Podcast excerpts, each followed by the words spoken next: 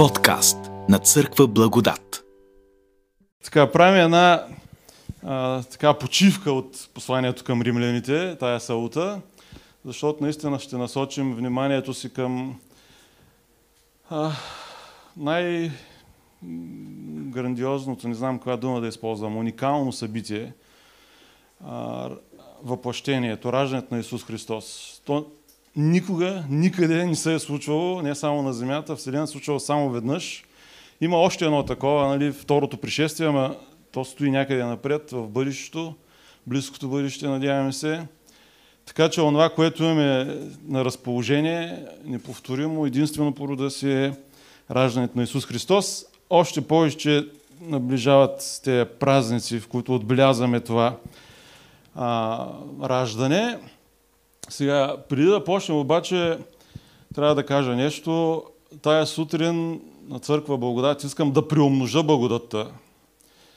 А, какво имам в предвид? Сещате за думите на Павел в Римляни 5 глава, че където се приумножи греха, там се приумножи и благодата. Така че ще приумножа благодата тая сутрин. Три гафа поне до тук.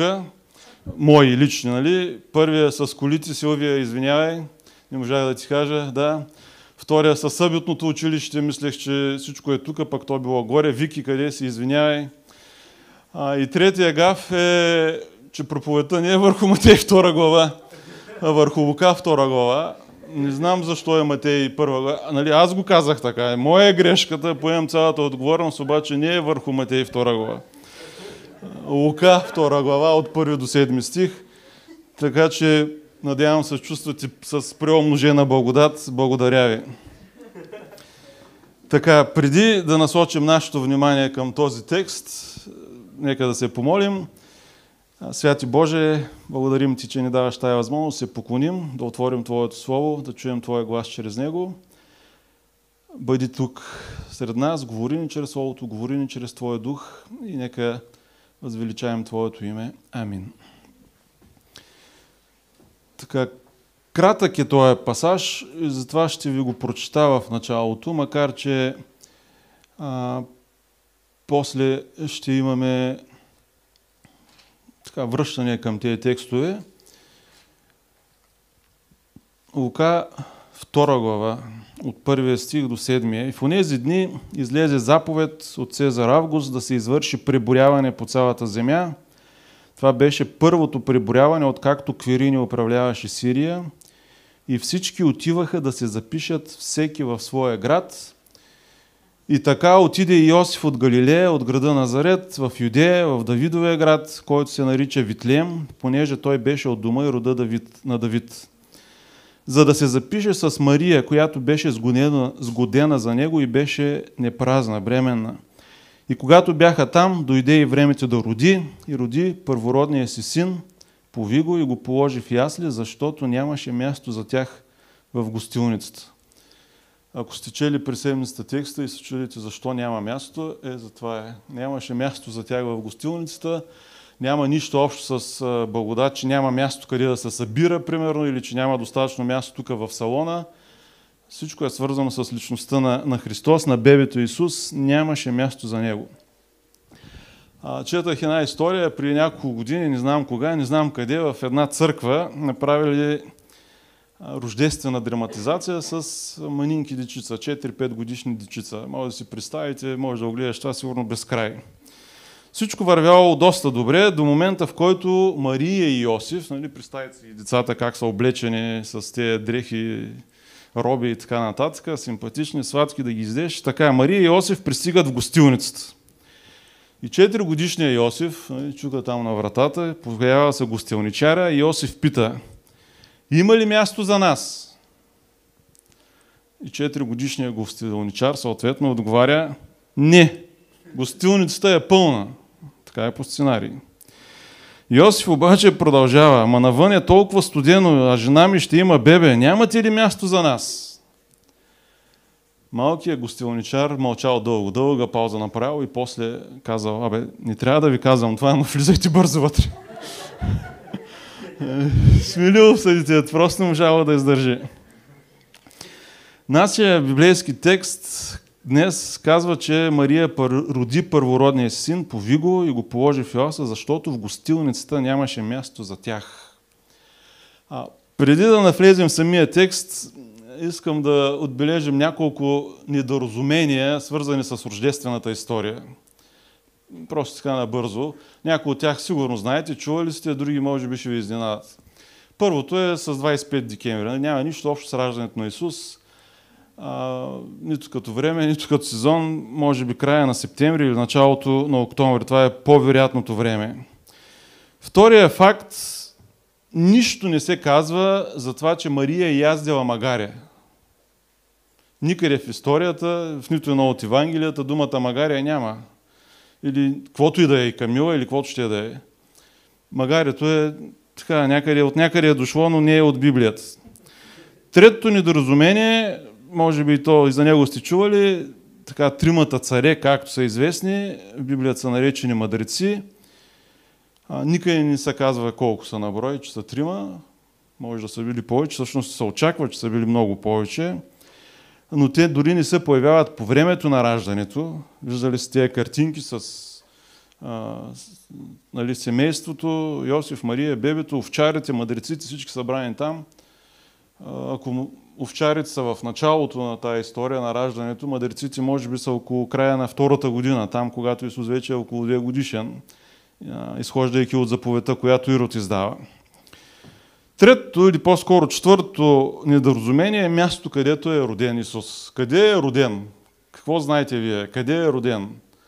В смисъл не за Витлеем, за града, това е ясно, а за самото място. В обор. Други предположения или други... Пещера. Пещера, е, така е.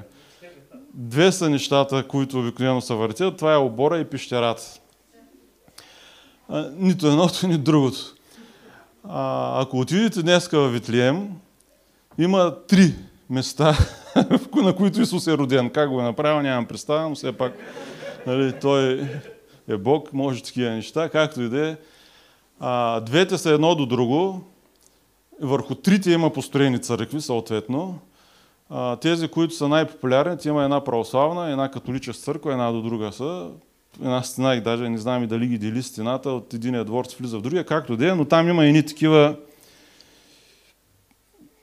не знам как да ги нарека, в православната има един такъв плексиглас и можеш да погледнеш навътре в една дупка е направено, трябва да застанеш на колене, така много... така католическото е малко по-кът музей, можеш да влезеш вътре. А, има обаче и още едно трето място, което не е толкова известно и не се посещава толкова много. Това е пещерата, в която Иероним привежда Библията на латински, нали, създава Волгата. И повечето учени, изследователи са склонни да приемат, че това е мястото, на което Исус е истинската пещера. Изхождайки обаче от бита, от начина на живот на хората по това време, още повече, че нито пещера, нито обор ги има в историята за раждането на Исус Христос. Думата обор е среща седем пъти в цялата Библия и то само, само в Стария Завет а пещера малко повече, като само веднъж, мисля, че е в Новия Завет, то свързано с Възкресението на Исус, с гроба на Исус, че е положен в пещера, в нещо изкопано в скалите. Така че нито едната, нито другата дума има в рождествената история. А, та изхождайки от бита на хората по това време, онези, които са гледали животни, а, са живели в нещо като двоетажна къща, на приземния етаж, това от което влизаш от улицата, са гледали животните, нещо като обор, някакви помещения такива, а над тях всъщност са стаята две или три, в които са живеели стопаните, хората, собствениците. Не е невъзможно да се използват някакви скални образования като стена на, на това помещение, да сложат градите, поне една или две стени – но със сигурност не е пещера в този смисъл, в който си я представяме, или обор в този, който го представяме. Макар, че днес по Родопите, ако отиде, може да намерим подобни постройки, в които приземният етаж е за животните, а горния се държи слама или нещо друго. Сега, може би на времето са живели. Та, по-скоро е нещо подобно, но, но това е друга тема. Петата дума, с която приключваме, или петото недоразумение е свързано с гостилницата. Някъде на български е приведено като хан, друга или като странноприемница, но нито едното го има, нито другото в Библията. Витлеем първо е бил достатъчно малък, за да има такъв хотел, място, където хора са посетители да, да отсядат. Библията никъде, освен това, не говори за, хаджи, за ханджия, някой, нали, който стопанисва това място. Така че, вероятно, изобщо никога не е имало дори хан. А, гръцката дума, приведена като хан или като гостилница или като страноприемница, няма значение кой от трите варианти ще вземем, се среща общо взето четири пъти в, в Библията, но за мен са по-интересни те в Новия Завет. Два от тях са в Новия Завет. Един е в Евангелието на Лука, в същото Евангелие, другия е в Евангелието от Марко. Лука 22 глава и Марко 14. Това е към края на Евангелият. Може да предположите коя е тая дума, която там вече не е приведена като гостилница. Не. Горницата. Тази дума, която е използвана като гостилница, каталима, каталима, както и да е, се среща три пъти. Единия път е тук и два пъти е в историята, която описва тайната вечеря, така наречена. На български е приведено като приемна стая, в някои преведи, други като горница. Думата означава още и гостна стая. Тоест, ако навържем всичките тези неща, долу са животните, отгоре живеят хората. Това е стаята за гости, която те имат, когато някой отиде, да го настанят в тая стая, горна стая, нали, защото не е на приземния етаж, на горния етаж е, в която приемат гостите. Тоест няма нищо нали, като гостилница, като хан, като някакво такова място. Просто идват някакви хора някъде, някога, няма значение и извън тая история. И винаги има една гостна стая, стая за гости, една приемна стая, в която да ги настаниш. Сега, в историята, която разглеждаме, основният фокус въобще на писанието не е върху нито едно от тези неща. Нито върху мястото, нито върху къде, горница, долница. Нали? Не това е акцента. Важното и това, на което набляга всъщност евангелист Лука е, че нямаше място за тях. Независимо дали са били в хан, в къща, нямаше място. Нямаше дори една единствена стая. И въпросът е, защо няма място? Нали, това не са 50 човек, това са двама души. Защо няма място? И то един от тях е жена в напреднава бременност. Защо няма място? Сега, първосигналният отговор, най-близкият до, до ума отговор е свързан с а, контекста, в който Лука поставя тази история, именно приборяването.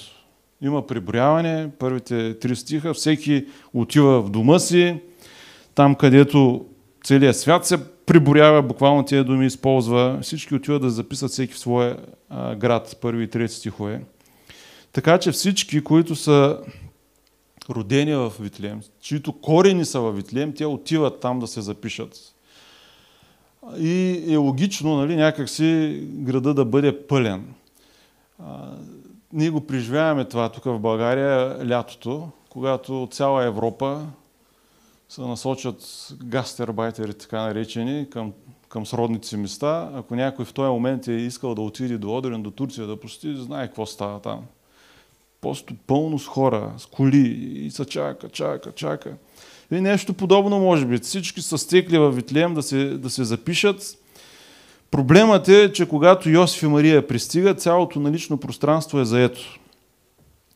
Все пак обаче бихме си помисли, че има някой като онзи 4 годишен ханджия, който да се смели за тях, нали, да намери едно легло или някакво ъгълче там, някаква стаечка.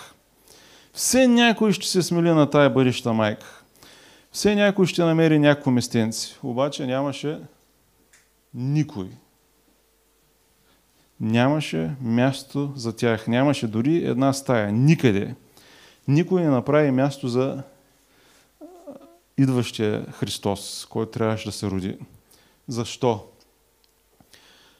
Три отговора на този въпрос. Три причини, съществени причини за липса на място, които ще видим, че продължават да бъдат актуални и днес.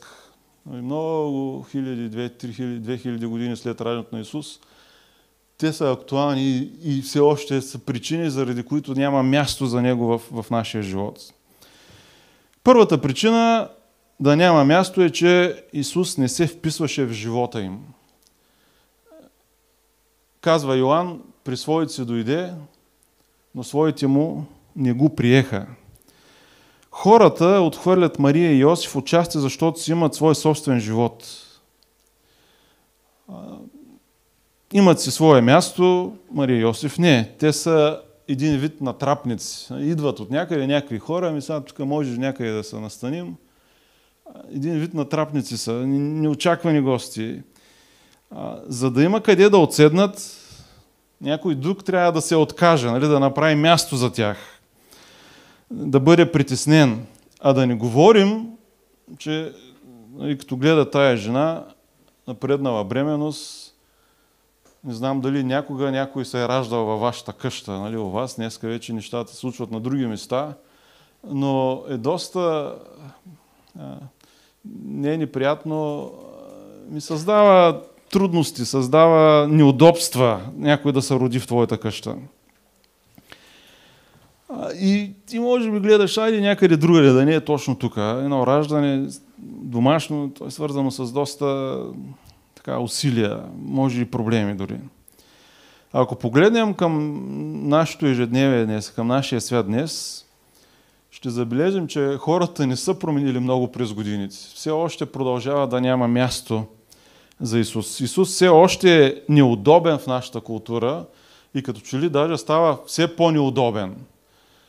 Днеска други неща излизат на преден план. Днеска да си хетеро, не хомо, хетерото беше преди, сега е хомо, е по-модерно, по-актуално. Нали? Затова може да има място, обаче за другото, за Христос специално, няма, няма място. Имаме място за много други неща в нашата култура, в нашите домове, но не и за Христос. А християнството като основна култура, християнска култура на, на западна цивилизация, днеска почва да отстъпва назад място на толерантността, на плурализма, на отвореността за всеки. И в това отвореност, която няма нищо лошо, проблема е, че в нея не остава място, да има място за всеки и така, остава, така става, че няма място за, за самия Христос.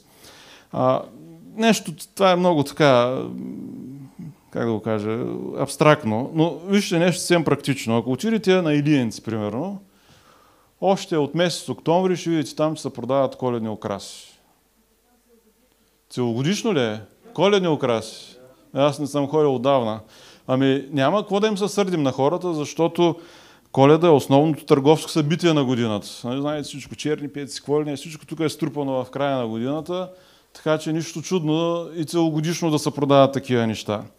Има обаче и още нещо, докато вървите между сергиите и разглеждате всичката тая украса, декорация, ще видите дядо Колена на стълбичка, надуваем, плюшен, катери с лиза, какви неща, с шейна, бешейна, ще видите елени, ще видите лампички, близалки, бастунчета, всякакви неща.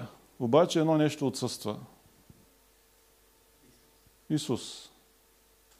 В най-добрия случай може да намерим някаква сцена с ясли, с животни, ама ще трябва доста да се търси. Се облюкат всички сергии, за да се намери. Обаче никъде няма да намерим Исус, звездата, ангелите, мъдреците, мъжете от изтока, както и да е. Па за музиката да не говорим. Или, има дядо Коледа, има звънчета, Джингъл Белс, не знам какво. Обаче за Исус, излизайки от църквата, нали, всички тия коледни песни, които са популярни, е, може тук там да, да, да чуем нещо за Христос, ама рядко е, нали така? Не бъркам, нали? По-рядко е, да. Няма място за Христос. А, защо е така? Защо Христос остава извън Рождество? Представете се, нали, имам рожден ден, обаче мен ма няма там. Нали? Рожденника го няма на неговия празник. Примерно. Защо Христос остава извън Рождество? Всъщност тая дума Рождество ние използваме в църковна среда. Обикновено се използва друга дума. Коледа. А, може би в малко по-добър случай бъдни вечери ще имаме на български три думи за този ден. Бъдни вечер, коледа или за тези дни. Рождество, богат речник. Обаче проблема е, че няма място за Христос, независимо колко думи имаме. И това не е изненадващо, може би, защото невинното бебе, родено в ясла, е една прокламация, едно заявление от страна на Бога. Бог стана плът и обитава сред нас. Ангела казва на Мария, ще го нарекат Емануил, което означава Бог с нас. Това бебе ще порасне, ще стане мъж, който ще каже неща, които няма да се харесват на хората, на водачите. Мъж, мъж който ще бъде бит, бичуван, разпънат на кръста, ще умре на кръста. И това нещо ще се случи, защото Исус идва да умре за грешниците. Което означава, че всеки един от нас, всеки човек е грешник. Хората не обичат да чуват това. Ти си грешник.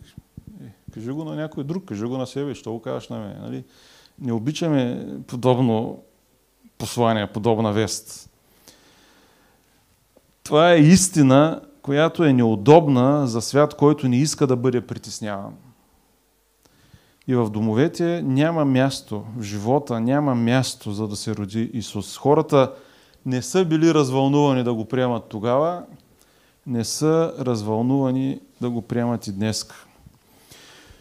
Първата причина да няма място е, че Исус не се вписва в живота си. Нали? Казват, не е мой тип. Нямам нищо общо с него. Не може да се вписи в моя живот, в моите амбиции, в желания, планове и така нататък. Втората причина и неговата вест не се вписваше в живота им. Лука 2 глава 5 стих казва, че Иосиф пристига в Витлием с Мария, която беше сгодена, сгодена за него и беше бременна. Йосиф пристига в Витлием с Мария, за която е сгоден и която е бременна. Когато се появява в, в Витлием, Йосиф все още е сгоден за нея. Не, няма брак помежду им. Не са женени, сгодени са само. Така изрично ни казва Лука а, технически те все още не са съпруг и съпруга.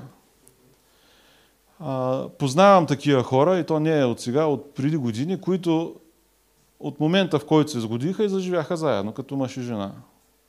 Това е нещо нормално. Да, даже те живеят и да се сгодяват, нали? какво говорим за по-нататък. В еврейската култура имало едното и другото. По-правоверните, да ги нарека така евреи, обявяват своя годеж, но те не живеят заедно.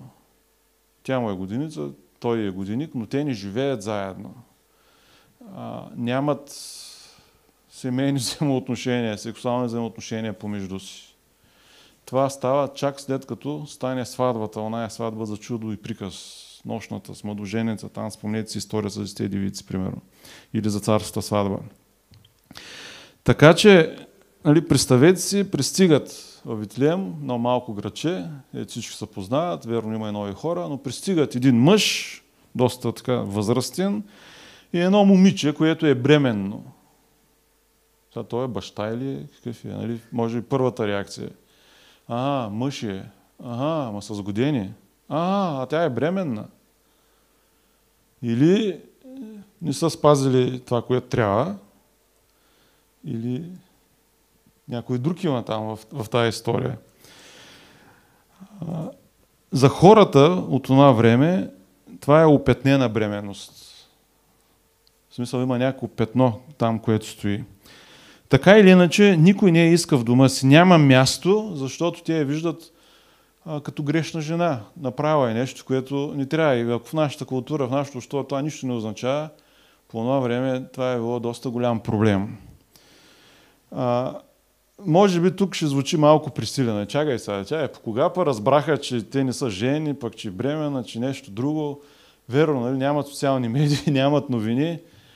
Обаче, това, което ни каза Библията по-нататък, виждаме, че това е било проблем още от самото начало, още там в Витлием.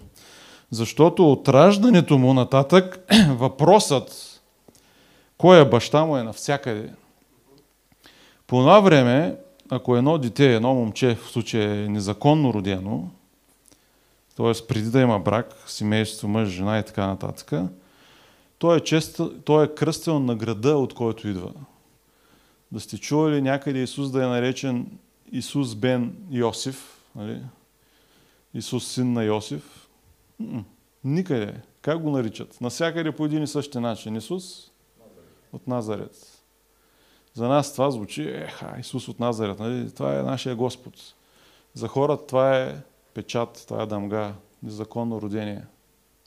Това означава това е израз Исус от Назарет. А, почти винаги е наричан по този начин. И още повече, в разгара на неговото служение, фарисеите, враговете там, които са около него, които го мразят, заявяват, Йоан 8 глава 41 стих, ние не сме родени от будство. И това е едно подмятане, като тебе. Нали? Ние не сме родени от будство, докато ти си. Ти си такъв. Така че, отхвърляйки Мария заради греха, който смятаха, че виждат живота, и хората отхвърлят Исус. Нямат място за Него, защото нямат място за грешници. А, колкото и странно да е, иронията обаче е в това, че грешниците бяха тези, заради които Исус дойде. Които Исус дойде да, да спаси. Грешниците бяха тези, които Той призова да разпространят тая блага вест за това спасение, посланието на Евангелието. Хора несъвършени, отхвърлени от обществото. Рибари, овчари и какви още там. Нали, всякакви хора имаше между тези, които следваха и разпространяваха тая вест. А, има една история 1792 година, доста назад, в Залцбург. Декември месец се ражда едно момче, което кръщават Йозеф Мор.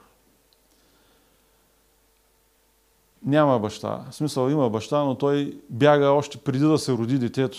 Тоест, родено е незаконно родено дете. Нали, така се получава. Извън брачно дете. Тези деца в Австрия по това време са били не само пренебрегвани, но и са правили всичко възможно да няма такива. На майката на Йосиф, на Йозеф, Йозеф не само не е помогнато на някой да е помогне, тя е глобена за това, че раждат дете, незаконно дете. Още повече, незаконните деца им е забранено да посещават училище, да учат или да, да имат собствен бизнес някакъв, казано по съвременно, някаква работилница или занаят. Онова, което обаче Йозеф Мор обичал и никой не може да му забрани е да пее. Обичал да пее крайна сметка станал свещеник и една вечер написал песен, която сигурен съм всички знаете. Тиха нощ, свята нощ. Песен, която може би е най-популярната песен за Рождество, приведена на повече от 200 език. Интересното за мен в тази история е, че Бог използва едно отхвърлено, незаконно дете на име Йозеф, за да напише похвала на бебето. Бебе, което също се сблъсква с отказ и беше обвинено, че е незаконно.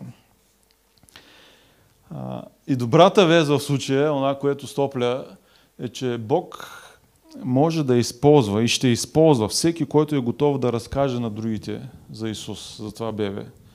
Независимо кой е, няма значение кой сте или какво сте направили или къде сте били, Бог може да ви, да ви използва, да ви вземе при себе си, стига да сте съгласни да му позволим.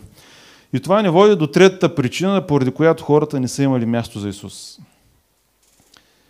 Когато говорим за бебета, обикновено нали, обхващат ни така други чувства и емоции. Бебета са сладки, симпатични, красиви, забавни, чуждите, нали? За нашите вече това е друга тема.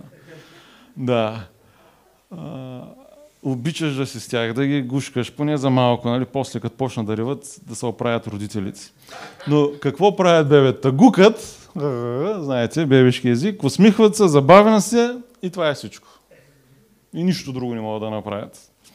Трябва да ги храните, да ги оригвате, защото това е важно,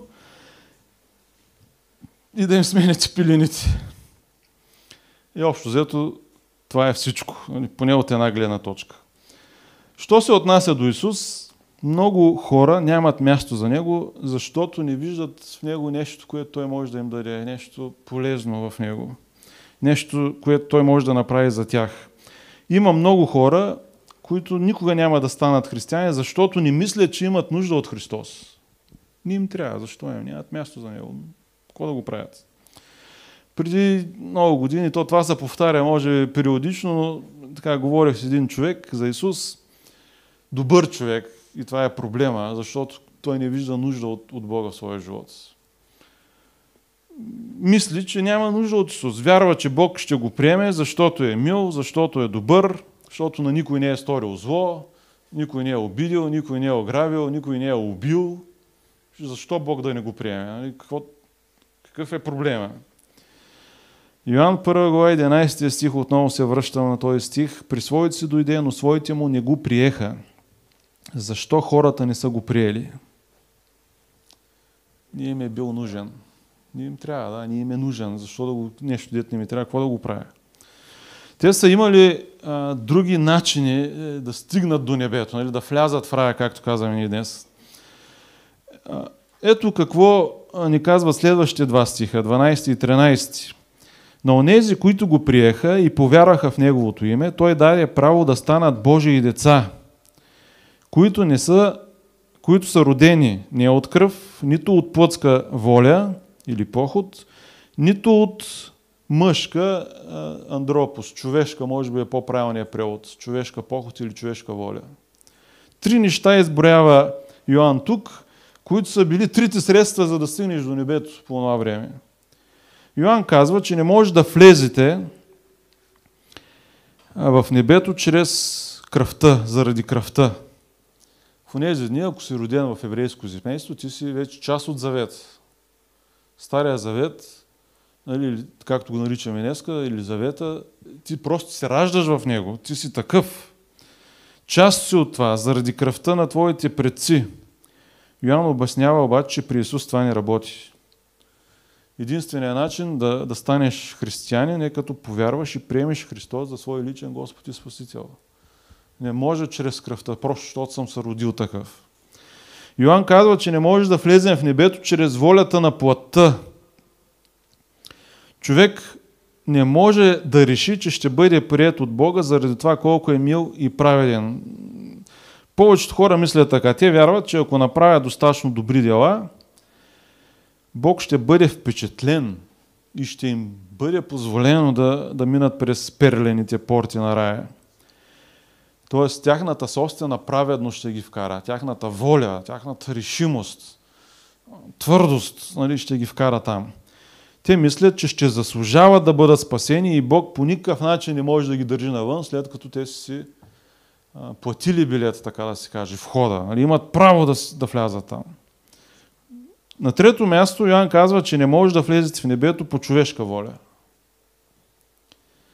Много църкви учат, че може да направите този избор за децата си. Родителите поръсват бебето и той вече е християнин. Дават му първо причастие и той вече е християнин. Нали? Хоп и готово. Волята на родителя, баща, майка, баба, дядо, съпруга, няма значение, не може да вкара някой друг в в рая, в небето. Всичко е свързано с твоето лично решение да принадлежиш на Христос. Всъщност, Бог така го е направил, да станеш християнин е много просто, много достъпно за всеки, независимо къде е, какъв е и така нататък. Първото нещо е да повярваш, че Исус е умрял за твоите грехове. Просто повярвай. Нали, твоите грехове, не на някой друг. После приеми, че тези грехове ни отнемат небето, пречат ни да стигнем а, до там. И трябва да се покаем за този грях. Да го признаем, да се покаем. Трябва да признаем, че Исус сега е нашият Господ и Спасител. и да бъдем погребани във водите на кръщението, да излезем като едно ново творение. И това трябва да го направиш ти. Нали? Това не е просто така се прави и някой друг го прави. Няма стойност за мене. Трябва аз да го направя. Трябва ти да го направиш. Всеки един по-отделно, сам за себе си трябва да го направи. Да повярваш, да се покаеш, да приемеш и да признаеш Исус като Господ и Спасител, да се кръстиш в Неговото име. И на онези, които го приеха, Той даде правото да се нарекат Божии чеда. Приеха го, повяраха в Неговото име. Да обобщим. В Витлеем нямаше място за Исус. Защо? Не се вписваше в живота на хората, беше неудобен. Неудобен ли е Христос за тебе? Да го приема, това означава твърде много промени в живота. Голямо неудобство. Неудобен ли е Христос за тебе? Второ, посланието му не им се нравеше. Не пасваше на тяхното мислене. Той дойде за изгубените. Приемаш ли, че ти си един от тези хора? Изгубени, грешни. Чувстваш ли се грешник? Толкова голям, че дори Бог не може да те приеме. Значи един човек ми каза, не мога да вляза в църквата, защото ако вляза, тя ще се срути. Толкова голям грешник съм, че ако вляза, църквата ще падне. Това беше неговия начин на мислене. И отхвърлиха го на трето място, защото мислеха, че той не може да направи нищо за тях. Не усещаха нужда от него. Може ли той да направи нещо за теб? Или ще се оправя само, нали, както до сега? Нямаш нужда от него, не искаш да си му длъжник. В нашия живот днеска има място за много неща. Ако отворим социалните медии, ще видим, че и не само там, и в нашите разговори на живо, които са, има място, обикновено най-много място има за ваксините, за COVID, независимо дали съм против или не. Има място за така, тайни заговори, да не кажа конспирации, за разни хора, които стоят отзад. Има място и за битови неща, такива ежедневни глупости, без които обаче не можем. Има ли обаче място за Христос? В нашите разговори, в нашето общуване. За кого има най-много място? Във Витлеем няма се място и по още една причина. Остава съм за най-накрая. Бог го беше планирал така. Това не се случи, не беше течение на обстоятелства. Това беше част от Божия план. Бог умишлено избра Исус да се роди в Ясли, в някакъв малък, може би неизвестен град на Витлеем. И това е мощна история, която има отзвук и до ден днешен. Спомнете си историята на онзи 4 годишен ханджия от началото в колената пиеса. Напълно несправедливия отказ на място за отсядане на Мария и Йосиф е толкова силен, че дори и децата се бунтуват. Не могат да го, да го приемат. И до днес всяка част от историята за раждането на Исус Христос говори и на деца, и на възрастни. Бебе, родено в обикновени ясли. Това е начинът, по който Бог го е замислил. Защото самия начин има вест, силна вест в себе си. Ако Исус беше роден в кралски дворец или в хубав дом, той остава някакси дистанциран, недостъпен, особено ако е в дворец. Кой ще стигне до там? Как ще отидат ни овчари да се поклонят? Никой няма да ги пусне. Като бебе обаче, родено и положено в едни обикновени ясли, всеки има достъп до него. Всеки може да отиде при него. Всеки може да, да бъде там при него. Всеки може да бъде прият. В яслата Божието дете е достъпно и приемащо. Така че въпросът към вас днес, към всеки един от нас днес е, имате ли място за него в живота си?